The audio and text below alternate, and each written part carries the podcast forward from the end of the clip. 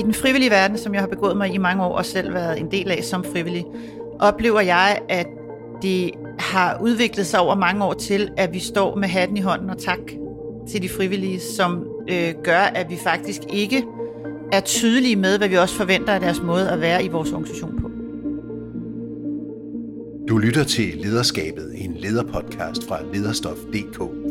Mit navn er Palle Steffensen, jeg er journalist og ledelsescoach, og jeg er vært her på podcasten, der vil hjælpe ledere med at løse et problem eller et dilemma, som de bakser med lige nu. I hvert afsnit får jeg besøg af en leder, der vil sætte ord på nogle af de udfordringer, der følger med, når man skal både lede op og ned, og derfor tit bliver fanget i et krydspres. Til sidst i podcasten vil Michael Urenholdt, som du allerede kender fra podcasten. Han er ledelsesrådgiver hos lederne og har selv været leder i mere end 30 år, og han vil hjælpe med at sætte ord på de udfordringer, som dagens gæst har præsenteret. Michael Urenholdt vil også give hver enkelt gæst nogle konkrete råd og anvisninger, der forhåbentlig kan være med til at gøre den pågældende leders arbejdsliv lidt nemmere. Håbet er, at vi kan give alle jer, der lytter, både inspiration og motivation til at blive endnu bedre ledere i det hele taget, og nogle meget konkrete bud på, hvordan I overlever et arbejdsliv, hvor krydspres ofte er et grundvilkår. I dag har jeg besøg af Lea von Kotta Schönberg, der er direktør for Fødevarebanken. Hun fortæller om, hvordan man arbejder i krydspresset mellem lønnede medarbejdere og mange frivillige, og hvordan man kan slå sig gevaldigt på sidstnævnte gruppe.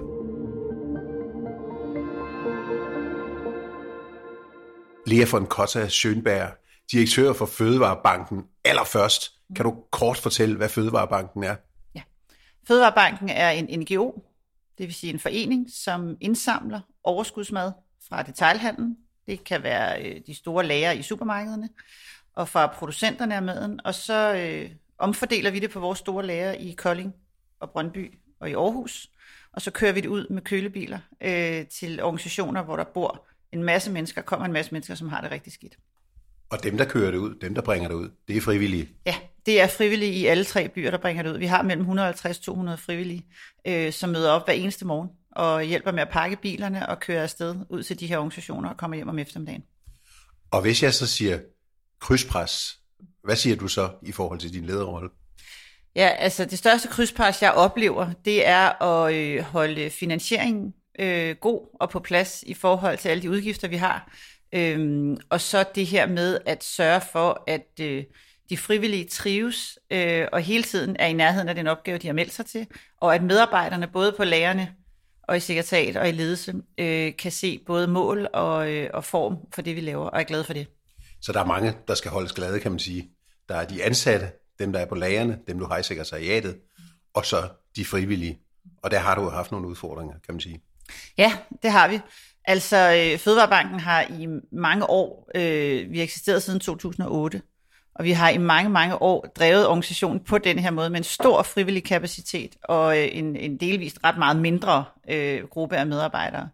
Og øh, hvis man skal være glad for at gå øh, på arbejde som medarbejder eller yde en indsats som frivillig, så er det rigtig vigtigt, at øh, der er en øh, fælles forståelse for, hvad det kræver at drive en organisation som vores. Og vi skal snakke om det lidt senere, men allerførst, hvad er sådan de gode sider ved at være i den stilling, du er i?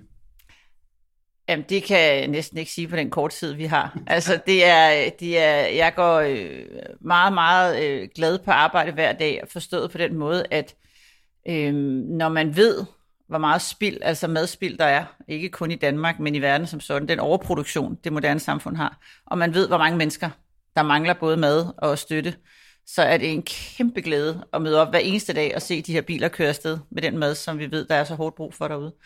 Øhm, så det er helt personligt for mig, at det er en kæmpe drivkraft i at lede det her til at kunne løfte den opgave.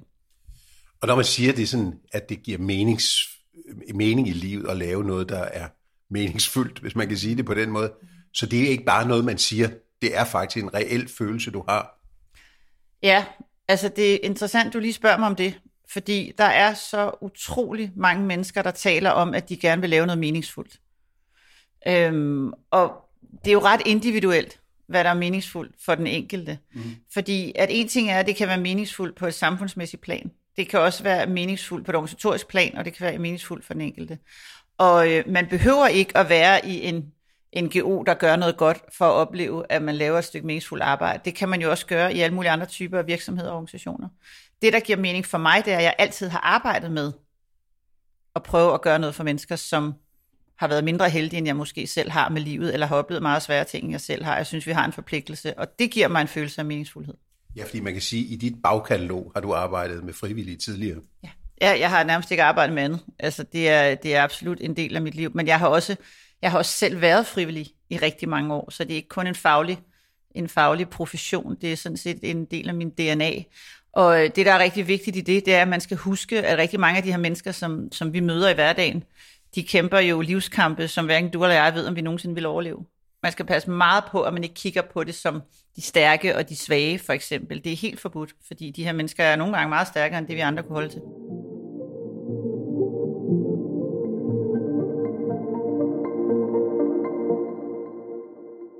Lea von Kotta Schönberg, direktør for Fødevarebanken. Nu snakkede vi om de frivillige og glæden ved frivillighed, meningsfuldheden osv., men man kan jo også slå sig som leder på de frivillige. Ja, jeg tror, det er vigtigt at specificere sig til, at man kan slå sig på de roller, henholdsvis ledelse, ansatte og frivillige spiller i en organisation, mere end det nødvendigvis er en individuel subjektiv ting. Det, jeg oplever, man kan slå sig på, det er, at øh, NGO-verdenen er jo vokset voldsomt øh, på den måde, at, at ledelse øh, bliver mere og mere, og skal mere og mere være professionel ledelse. Med det følger der det, som virksomheder har set i mange år, som er, at man skal tage nogle beslutninger, man skal sikre udviklingen, man skal sørge for, at man følger med øh, og kunne løfte den opgave, man har. Og det, jeg oplever øh, i forhold til frivilligheden, det er, at de kommer jo med, øh, i vores organisation, der er det jo øh, dagsarbejde, så det er ofte folk, der ikke er på arbejdsmarkedet længere. Mm. Og de kommer øh, med en tilgang, øh, nogle af dem i hvert fald, som hedder, at nu skal jeg gøre noget for andre, og det kan jeg få lov at gøre her helt stille og roligt, afslappet og i en organisation, der er som den er. Mm. Og sådan er gamet jo ikke helt. Vi er også en professionel virksomhed, som skal udvikle sig, som skal følge med tiden, som står i en kæmpe udfordring, fordi flere og flere mennesker, for at sige det på godt dansk, er for alvor er på røven, også i Danmark, specielt med den nyeste krise.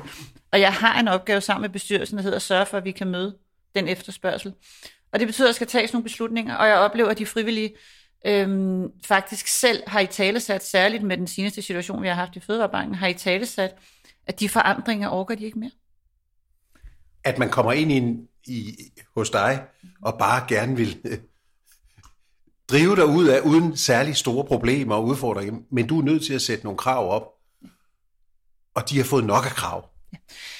Sådan kunne du sige det. Altså, jeg fik en meget fin mail fra en frivillig i øh, Aarhus i vores afdeling, hvor vi har forandret nogle ting som, øh, i hele organisationen, som også påvirkede Aarhus.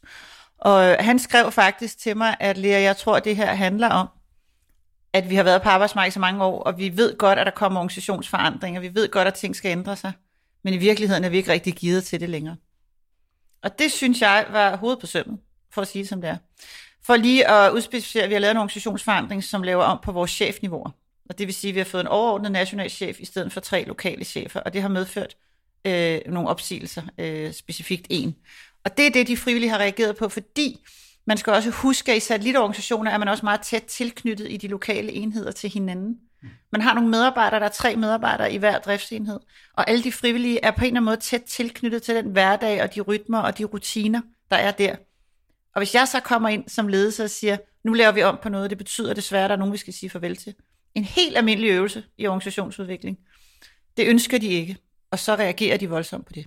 Ja, fordi hvis vi skal trække plasteret af, det har jo været en kæmpe sag i Aarhus, hvor folk har reageret, både de frivillige og de ansatte, har reageret på, at du ligesom lavede den ændring. Ja. Og det har haft voldsomme konsekvenser, kan jeg forstå. Øh, ja, altså det er jo, hvordan man øh, lægger det, men organisationsforandring, som sagt, øh, medførende opsigelse af en leder i Aarhus. Og øh, der fik vi en meget voldsom reaktion fra rigtig mange af de frivillige, og rigtig mange af dem stoppede. Og det er rigtigt, vi havde to medarbejdere, som også sagde, at det kunne de ikke se sig selv i. Og det man lige skal huske her, det er, at det er jo folks ret. De har jo ret til at sige, at vi vil ikke være med mere, uanset om det er det ene eller det andet. Øhm, og det har haft en konsekvens, at vi i en periode ikke kan køre al maden ud. Vi modtager stadigvæk al maden, og vi kører den til vores afdeling i Kolding, og får den kørt ud på bilerne der, og vi kører på nogle af ruterne i Aarhus. Men i sidste ende, for at sige det som det er, så oplevede jeg, at formålet med Fødevarebanken forsvandt for de her mennesker, der blev ked af det. Det blev jo en form for chikane mod dig, kan man ikke sige det sådan? Jo, det er mildt sagt. Det har været en chikane, der både har indeholdt øh, kønsdiskrimination, det har været seksuel chikane, det har været ufattelig grov øh, krænkende adfærd og, øh, og voldsom sprogbrug, øhm, og det har været øh, mediehenvendelser fra øh, formentlig de frivillige, som, som har i talsat mig og min person øh, på en måde, der er, går langt over grænsen for, hvad man kan tillade sig. Ja. Og så står man som leder i det. Hvordan, øh, hvordan var det for dig at stå midt i det der, hvor man sådan tænkte, gud, jeg har verdens bedste job med verdens bedste formål, og så havner man i sådan noget. Hvordan var det? Det er da ufattelig svært. Øhm, men det, der er svært, og det er ret vigtigt, og øh, det er ret vigtigt at skille ad. Det, der er svært, det er, at man tager en beslutning som leder, og så synes nogle mennesker, at de har ret til at gå ind over den grænse, der handler om min privatperson. Mm. Det er helt forbudt, og jeg vil aldrig nogensinde tolerere, hvis jeg så nogen gøre det mod nogle andre i min organisation. Mm. Øhm, så det svære går jo på, at man skal have teflon som privatperson også. Det, der ikke er svært i den situation, det er, at øh, jeg oplever jo, at resten af organisationen har reageret med en meget stor positiv optimisme mm. på de valg, vi har taget. Og som leder er jeg ikke afhængig af, om folk kan lide mig, eller kan lide det, jeg gør. Det, jeg skal bevise, det, jeg skal styre, det er, at jeg er tydelig nok med, hvilken forskel jeg mener, det kommer til at gøre for organisationen. Det er en kommunikationsudfordring. Men det er også bare en kommunikationsopgave som leder. Mm. Og den her øh, forandring i Aarhus gjorde jo, at vores opgave i forhold til at kommunikere forandringen blev jo voldsomt besværligt gjort af, at alt det her, øh, alt den her kedattighed og vrede væltede ind over alt, hvad vi gjorde. Mm. Øhm, og hvis man, når man ikke er allermest øh, vred og ked af det over de andre øh, reaktioner, hvis man kan løfte sig over det, så ved man, at det betyder bare, at kommunikationsudfordringen og kommunikationsopgaven er endnu større i forhold til at skabe tydelighed. Men hvad stiller man så op med alle dem der, vi snakkede om dem lige før, de der frivillige, der gerne vil gøre en god gerning, måske i deres otium, måske gå tidligt på pension og gøre noget godt for andre, men som stadigvæk har det gamle system med i rygsækken, ja, kan ja, man sige. Ja. Hvad stiller man op med dem? For det første skal man som organisation huske, at øh, når man har en meget stor gruppe af frivillige i en bestemt aldersgruppe, så mener jeg, at øh, vi i Fødevarebanken, og måske også i andre organisationer, ikke tilegner nok tid til at overveje, at der også er noget historie i deres liv. Der er noget faglig historie. Ledelse så helt anderledes ud for 40 år siden, end det gør nu. Ja, nogle af dem er der også helt nye, nye ja. udklækket, ikke? så de har jo oplevet, øh, hvad hedder det, forandringer i nyere tid, ikke? Jo, det har de, men de har jo været en del af et meget mere, hvis man kigger sådan ledelsesteoretisk på det, så har de været en del af et meget mere hierarkisk organisationssyn, end ja. man har nu. Ja. Det næste er, at øhm, man som organisation skal huske, at når man tager imod nye frivillige, og vi er heldigvis så heldige, at vi i mange år har fået frivillige ret løbende nemt, når man tager imod nye frivillige, skal man være rigtig god til at talesætte, at det her også er en professionel organisation. Det er ikke en lille forening i et lille lokalsamfund, hvor man er, øh, er, altså, hvad hedder det, besøgsven øh, for et, et godt menneske. Det her er en professionel virksomhed, der udvikler sig og skal flytte sig, og vi skal i allerhøjeste grad lytte. Men jeg har lyst til at vende perspektivet til at sige, at de har også et ansvar. Når man hyrer frivillige og siger, ja tak, vi vil rigtig gerne tage imod din hjælp, så skal man være rigtig god til at sige, hvad deres ansvar for deres måde at være i virksomheden er på.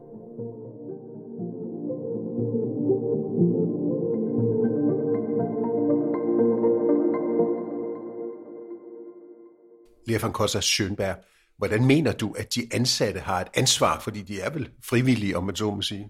Ja, altså øhm, i den frivillige verden, som jeg har begået mig i mange år og selv været en del af som frivillig, oplever jeg, at det har udviklet sig over mange år til, at vi står med hatten i hånden og tak til de frivillige, som øh, gør, at vi faktisk ikke er tydelige med, hvad vi også forventer af deres måde at være i vores organisation på. Og det vil sige, at øh, jeg kan prøve at gøre det som en helt banal ting. Arbejdsmiljø. Jeg har holdt tre møder i vores tre afdelinger ude i landet øh, med de frivillige omkring, hvad deres ansvar er for et godt arbejdsmiljø, for jeg har også 16 ansatte, der skal trives. Og er der noget, de frivillige har et ansvar for, også hos os, så er det en god tone. Så er det at holde sine aftaler, hvilket de gør.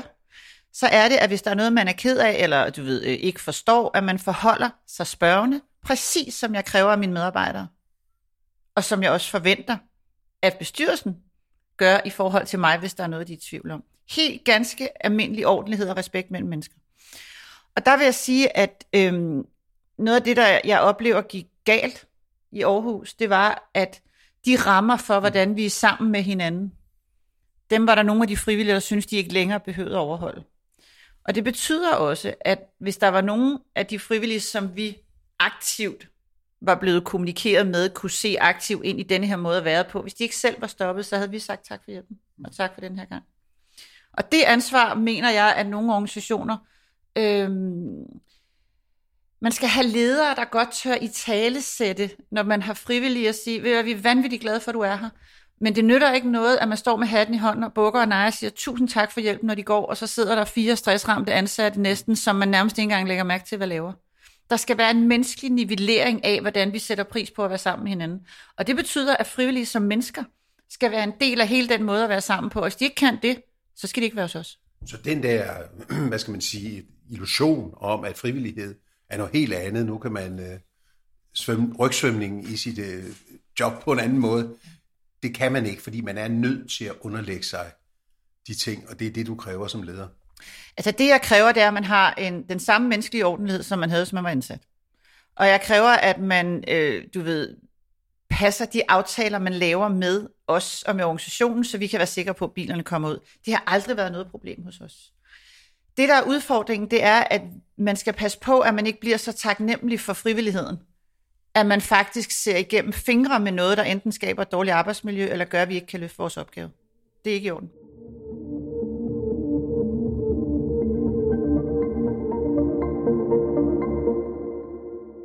Lea, jeg vil godt lige snakke om den situation, du var i, da du var allermest beskudt, kan man sige.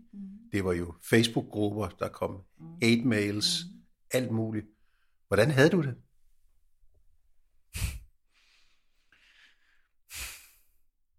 Jeg har lige taget en time out og har faktisk gået ud og rejse lidt. Og der gik jeg nogle meget lange ture på en strand. Øh, og måske kunne jeg først der for alvor mærke, hvordan jeg havde det. Altså nu var det ved at være overstået med den situation. Øh, I situationen bliver jeg øh, voldsomt stedig. Altså, og tænker, jeg vil simpelthen ikke finde mig i, at vores organisation skal gå ned på det her. Øh, så jeg bliver meget øh, arbejdsom. Der, hvor det falder igennem, det er, at jeg vågner klokken 5 om morgenen, og så kan jeg blive virkelig, virkelig ked af det. Mm. Øhm, og jeg mindes en 3-4 gange i den her situation, hvor der var kommet en mail om natten, eller fra en eller anden, der var vildt ubehagelig, som jo også blev sendt til vores bestyrelsesformand jævnligt, så der var jo også min relation til min bestyrelsesformand, der bliver sat i spil her. Mm. Øhm, og, øh, og der græd jeg. Altså virkelig, virkelig græd. Øhm, så man kan jo vel ikke sige, at man havde det godt. Men jeg har, øh, jeg har været i pressesituationer før, ikke noget, der ligner det her, det må jeg sige. Jeg har aldrig været udsat for så voldsom en shitstorm, som jeg nu forstår, hvad er. Mm. Men, men, øh, men det er som om, at det ligesom kom ud en gang om ugen ved at vågne om natten og græde, og så havde jeg nogle lange snakke med min mand, som øh, har arbejdet blandt andet med psykisk sårbarhed og folk i svære livssituationer i tusind år, så der har jeg haft god sparring derhjemme. Men jeg bliver også øh, stedig. Jeg bliver voldsomt stedig på, at det, det skal de ikke have lov til. Og hvad har du sådan, synes du, lært af at være, hvad skal man sige, i et så voldsomt pres, kan man vel kalde det, om dig selv som leder? Mm. Jeg har, jeg har lært to ting. Øhm, og det ene er, at jeg vil gøre det igen. Men jeg har lært noget om, hvordan jeg griber starten af sådan en forandring an som leder. Altså kommunikationsmæssigt. Mm. Der var noget, jeg skulle lære der. Øh, og ikke fordi selvfølgelig kommunikerede vi det, men øh, vi har en satellitorganisation, og det betyder, at øh, man skal være meget opmærksom på, hvor mange følelser, der er involveret i relationerne imellem ansatte og ledere. Mm. Men det andet, jeg så også lærte, det var, at, øh, øh, at øh, det lykkedes mig at sætte grænsen øh, når jeg synes, at noget var for meget til trods for shitstorm. Blandt andet havde vi en intern Facebook-gruppe, hvor der lå nogle voldsomme, voldsomme beskeder. På et tidspunkt tager en beslutning og siger til hele vores led af kommunikationsmennesker og siger, nu stopper det. nu vil jeg ikke have det mere. Og det skal man holde fast i, når man kan mærke det i sin mave, når man er så presset. Altså du lukkede Facebook-gruppen? Eller? Nej, jeg lagde simpelthen en video op og talte til alle de frivillige, der var i Facebook-gruppen. Øh, vi har ikke udelukket nogen fra Facebook-gruppen og sagt, at denne her snak og dialog om den situation, vi har i Fødevarebanken, øh, den tager jeg ud af Facebook-gruppen nu, og hvis nogen har behov for at fortælle om det her, så er de meget, meget velkomne til at ringe til mig eller til vores nationale chef. Det skal I være mere end velkommen til. Men nu er det slut med de her fælles fora, fordi al viden viser, at det går det kun skidt af. Og hvad var konsekvensen af det? Øh, interessant nok ikke noget. Fordi noget af det, som man jo kan sige, det er, at nogle gange har folk brug for virkelig at forlette deres hjerte for deres vrede og frustration, og så kunne de ringe til mig, og det var der nogle få, der gjorde. Men nogle gange har folk brug for at gemme sig bag det skriftlige medie og svine andre til, og det har man jo set af mange andre steder. Øhm, og det vil sige, at det var åbenbart ikke vigtigt nok for dem at få dialogen med ledelsen om, hvad det var, de var kede af. Det, der var vigtigt for dem, det var at svine os til inde i en offentlig Facebook-gruppe, altså offentlig organisationen. Og så kan man jo sige, at så er det jo svært at arbejde med. Så det medie, jeg stoppede simpelthen, at de havde mulighed for at gøre det, og så kunne de kontakte os på anden vis, og det gjorde de ikke.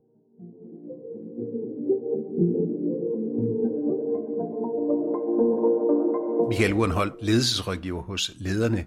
Nu hører vi jo Lea von Kotta Schönberg, der er direktør for Fødevarebanken, fortælle om det her med at både lede ansatte og frivillige, og hvordan man i, i et tilfælde også kan slå sig gevaldigt på at lede, øh, især frivillige her fra i, i historien der fra Aarhus. Hvad tænker du, når du hører den historie? Jamen, jeg, jeg tænker først og fremmest, så tænker jeg, at, at, at hun er selvfølgelig modig, også i den måde, hun i talsætter det på, og hun, hun siger det også på en meget tydelig måde, at det er jo ikke personen, man slår sig på, men det er de roller, de indtager.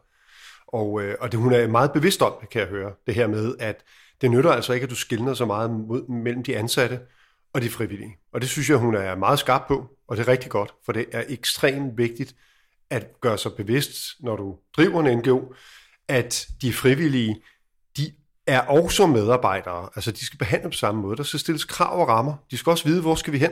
De skal også vide, kende formålet. Og, og på det punkt, der synes jeg faktisk, at hun, hun øh, har nogle meget klare holdninger. Og det, der så gør, at man så kommer til at slå sig på det alligevel, øh, det er vel altså, fordi man har man ikke som frivillig sådan et måske behov for at blive nøset lidt mere, når man ligesom er ulønnet osv.? Det er, jo vores, øh, det er jo sandsynligvis vores antagelse. Det vil de fleste nok have sådan helt øh, upfront og tænke, jamen øh, de her frivillige, de skal da nurses lidt mere, de kommer af sig selv og så videre. Jo, du, du skal jo udvise dem den respekt og anerkendelse for det, de gør. Men du er også nødt til at stille nogle klare krav og rammer til dem, så de ved, hvad er det, de skal leve op til. Hun er inde på det, det her med aftaler og ordenhed og respekt for hinanden. Øh, det nytter jo ikke, at, øh, at du har nogle fastansatte, som føler, at din opmærksomhed, den går til de frivillige. Og så sidder der nogle øh, fastansatte tilbage og føler sig overset eller stresset, hun, som hun nævner. Der sidder nogle, nogle folk ude på lageret og meget stresset over situationen, på grund af nogle af de begivenheder, der har fundet sted. Øh, det nytter jo ikke, så, så man er nødt til at sige til folk, uanset om du er frivillig eller du er ansat, så er vi i samme båd. Det er jo meget voldsomt, det hun har været udsat for. Det er jo nærmest sådan chikanerier og seksuel, af seksuel karakter, altså hvor hun bliver der bliver skrevet om hende osv. Og, og hun siger så, at hun vil gøre det igen, men hun vil gøre det på en anden måde, fordi hun, som hun sagde, jeg har måske ikke været helt nok bevidst om de, jeg har måske undervurderet, som hun siger, de følelser og relationer, der er mellem ansatte. Ja, og der er pointen også, øh, at, at nu er det jo i Aarhus-afdelingen det her, og det er jo ikke hendes daglige gang, ligger ikke lige i Aarhus-afdelingen. Og det betyder også, at de bygger jo deres relationer op, og deres interessenter, og dem de holder, holder fast på, dem bygger de jo op der i, på det sted. Og selvfølgelig hun er deres chef og deres direktør, men hun kommer ligesom, hun er stadigvæk udefra. De bliver en sådan unit, der arbejder sammen, og det ser du jo alle steder i dag. Altså virksomheder, hvor man har lokale afdelinger osv. Det er jo det er ude i det lokale, at tingene foregår. Det er der, man knytter sine bånd og sine relationer. Og derfor føles det, at hun kommer og gør det, hun gør, altså afsætter en lokal leder, det vil jo føles som et angreb på os, altså den helhed, de nu er. Uanset hvor relevant det så er, og hvor fortjent det så er. Ja, og det, jamen, og det er jo så det næste, det kan jeg ikke engang vurdere ordentligt. Øh, var, var, var, hendes grundlag for at gøre det, er jo netop for at begå den her organisatoriske forandring. Øh, men men øh, er det fair, eller er det ikke fair? Det er jo ikke noget, jeg kan vurdere. Det er jo noget, hun må vurdere. Men det er jo klart, hvis det havde været en leder, der havde været afholdt på stedet, og de andre har set som den person, de har lagt deres lid til og støtte til, og oplever, at vedkommende bliver fjernet, så, så kommer der jo en følelse uretfærdighed. Det er, jo, det, er jo, det er jo netop en følelse. Hun taler også ind i, at det er følelserne, der gør, at folk reagerer, som de gør. Det Lea så gør, fordi der er jo enormt meget sådan øh, på Facebook, er der meget vrede, der er meget hate omkring hende, det er, at hun går ud og lægger en video ud og siger, hvorfor hun vil stoppe den der debat. Altså, hun stopper debatten med. Er det en god idé? Ja, åbenlyst er det en god idé, fordi som hun selv bekræfter det, så øh, stopper debatten jo. Altså det er ligesom om, den, hun, hun lægger den død, den bold, efter hun går ud og gør det. Og hun opfordrer dem så til, at de kan jo tage fat i hende og den øvre ledelse, hvis de har nogle ting, de gerne vil have vendt og diskuteret, og det sker så øjensynligt, ikke? Så man kan sige, at på den måde har hun nok lagt den debat død, som hurtigt kunne få lov til at rulle videre på nogle ret unfair betingelser. Netop fordi folk taler måske mm, mm, altså, øh, fra, fra en position, hvor de ikke ved nok om det her, og de taler ud fra nogle følelser. Lea snakker jo også om det der med at lede frivillige, som kommer fra folk, der måske er gået på pension, som kommer fra sådan nogle hierarkier, hvor de måske var pænt op i hierarkiet, som tager nogle af den der, de, hvad skal man sige, manerer, virksomhedsmanerer med sig, som godt kan være en udfordring, når man ligesom skal, skal ledes så lige pludselig af andre. Ja, men der, der har været sådan et begreb i mange år i, i, i ledelsestilgang, hvor man taler om primadonnaer og primadonna-ledelse og hvad vi gør. Og jeg kan da sagtens se den situation, at når du har nogen, der kommer, øh, nogle, nogle frivillige, og du ser netop mange ledere, der engagerer sig frivilligt, også når de eventuelt går på pension, eller du ser blandt ledere i det hele taget rigtig høj grad af frivillighed, altså engagement i forskellige foreninger. Øh, og der kan man jo godt have en tilbøjelighed til at føle, at man kommer fra en særlig position, og at nu er jeg frivillig, så nu skal I være taknemmelige. Og øh, den man er man så nødt til at afmontere, den der øh, mm. holdning fuldstændig. Fordi så sætter de sig selv skakmat i forhold til, så er det de frivillige, der får det sidste år, og så er det de frivillige, der ligesom sætter retningen. Og det dur jo ikke. Mm. De frivillige kommer, fordi de gerne vil yde en indsats, der ligger ud over det, man kan egentlig kunne forvente. Og øh, det må de altså gøre det, det sted, de føler, der er, der er en sag, de brænder for. Øhm, og, og det er det, hun skal holde fast i. Og det gør hun jo til synligheden også. Ja, præcis, og det er også derfor, jeg egentlig starter med at anerkende hende for at sige, at jeg synes, at den vej, hun er på vej ud af, lyder som det rigtige, og så netop lokalt i Aarhus vil hun nok blive udfordret et stykke tid på, at det kan godt tage noget tid at få hentet nye frivillige ind igen, med, der har en vis kvalitet. Øhm, og hun har jo så løst det ved at rent logistisk at skubbe nogle varer videre et andet sted i landet, og det kan man sige, det er det, de gør lige her nu. Men, men øh, det vil hun nok jo opleve et stykke tid, så en historie, de dør jo ikke, selvom den er død på Facebook og andre steder. Så øh, taler vi jo sammen, og det er et lille samfund. Lea, hun har også et øh, spørgsmål til dig. Lad os lige høre det. Det, jeg gerne vil spørge Michael om, det er, øh, hvordan at lederne som øh, ledelsesorganisation, øh, ledelsesfagbevægelsesorganisation, kan hjælpe os NGO-ledere med at øh, spare og udvikle og håndtere den her type situationer, hvor vi har øh, flere slags typer af medarbejdere i organisationen. Og det man jo kan sige, grund til, at du spørger om det, det er fordi, at NGO-organisationer er anderledes end en almindelig stringent virksomhed. Det er det, du mener, ikke? Jo, og ledelse i NGO'er er jo først for nylig blevet en del af for eksempel masteruddannelser, kandidatuddannelser, hele vores uddannelsesområde. Hvad er det, der er helt særligt ved ledelse hos os? Og sagt på en anden måde, det er jo ikke mere særligt, end det er at lede en anden virksomhed. Det er bare en meget, meget nyere faglighed. Og det er en meget, meget nyere videnskab, hvis man skal kalde det det. Og øh, for at sige det som det er, jeg har været glad for lederne, men jeg kom ikke i tanke om at ringe til dem i den her situation. Og det kunne man jo ønske, at jeg havde gjort. Michael Urenhold, det Lea von Kotter Schönberg spørger dig om, det er jo, at hvad kan I fra lederne gøre for ledere af NGO'er? Fordi det er jo lidt anderledes end at, at lede en, hvad skal man sige, en mere traditionel virksomhed. Ja, vi, vi, jeg synes, vi kan gøre meget, og vi, vi hjælper også NGO'er i forvejen. Jeg har bare i år har jeg har siddet og talt med de første tre øh, for den verden i forhold til deres ledelsesmæssige udfordringer. Og jeg vil sige, det er jo ikke, vi kommer jo ikke med de færdige svar. Det er jo ikke det, det er. Det er ikke sådan et, et, et, et, et trivial pursuit, hvor du vender om, og så læser du det rigtige svar. Her, der går vi i dialog med de der ledere i forhold til deres position og deres udfordringer, og øh, så prøver vi at give dem nogle nye perspektiver, nogle nye håndtag at tage fat i. Øh, og mange gange løser folk jo deres ledelsesmæssige udfordringer alene ved at have en dialog med en udeforstående, som ikke er smurt ind i alt det, der nu sker på stedet. Men hvad er anderledes? Hvad er det, hvad er det, det hvad, hvordan er det ledelsesmæssigt anderledes at lede en NGO? Hvor er det sådan, det der point of difference? Jamen det er den, vi har været inde på, hele den snak med, at du dels har du frivillige, så er du afhængig af midler. Hun siger det også i starten eh, omkring finansiering og balancere det i, i hendes hverdag. Og det er en stor udfordring hele tiden at skabe den der finansiering og få det til at hænge sammen i forhold til deres, deres drift. Og øh, hele den der verden, der er jo vildt mange NGO'er, og det hører vi også, de slås jo om mange af de samme midler. De slås om vores bevågenhed, og at vi gider at hjælpe. Ikke? Hvem kan vi give noget til? Kraften, Red Barnet, øh, Fødevarebank. Hvor, hvor ligger vi vores, vores penge, hvis vi gerne vil hjælpe? Og det er jo det samme slagsmål, de alle sammen har. Og det er jo det, der er svært. Og så er der mange af de her chefer i NGO-verdenen, de er ekstremt afhængige af, at de refererer ind i en bestyrelse. Og uden at sige hverken godt eller skidt om det, men så er det jo ikke alle bestyrelser, der er lige ved at hæfte i deres lederskab og i den måde, de driver en bestyrelse på. Øh, og det handler ikke om Fødevarebanken, det handler om mere generelt. Der, der er jo mange mindre NGO'er i Danmark, hvor der måske sidder nogle bestyrelser, som ikke er så professionelle, som vi godt kunne ønske. Og det er en kæmpe udfordring. Du har lyttet til Lederskabet, en lederpodcast med Palle Steffensen og Michael Urenholdt. I dag med Lea von Kotta Schönberg, der er direktør for Fødevarebanken. Vi håber, at du er blevet inspireret af vores podcast. Husk, at vi har skrevet en artikel om Leas udfordringer og Michael Urenholds konkrete råd på lederstof.dk, hvor du også kan finde en masse andre artikler og podcasts, som klæder, som klæder dig på med ny viden, konkrete værktøjer og perspektiver for andre ledere på alle niveauer. Lederstof.dk udgives af lederne, som er Danmarks største interessefællesskab for ledere med omkring 130.000 medlemmer.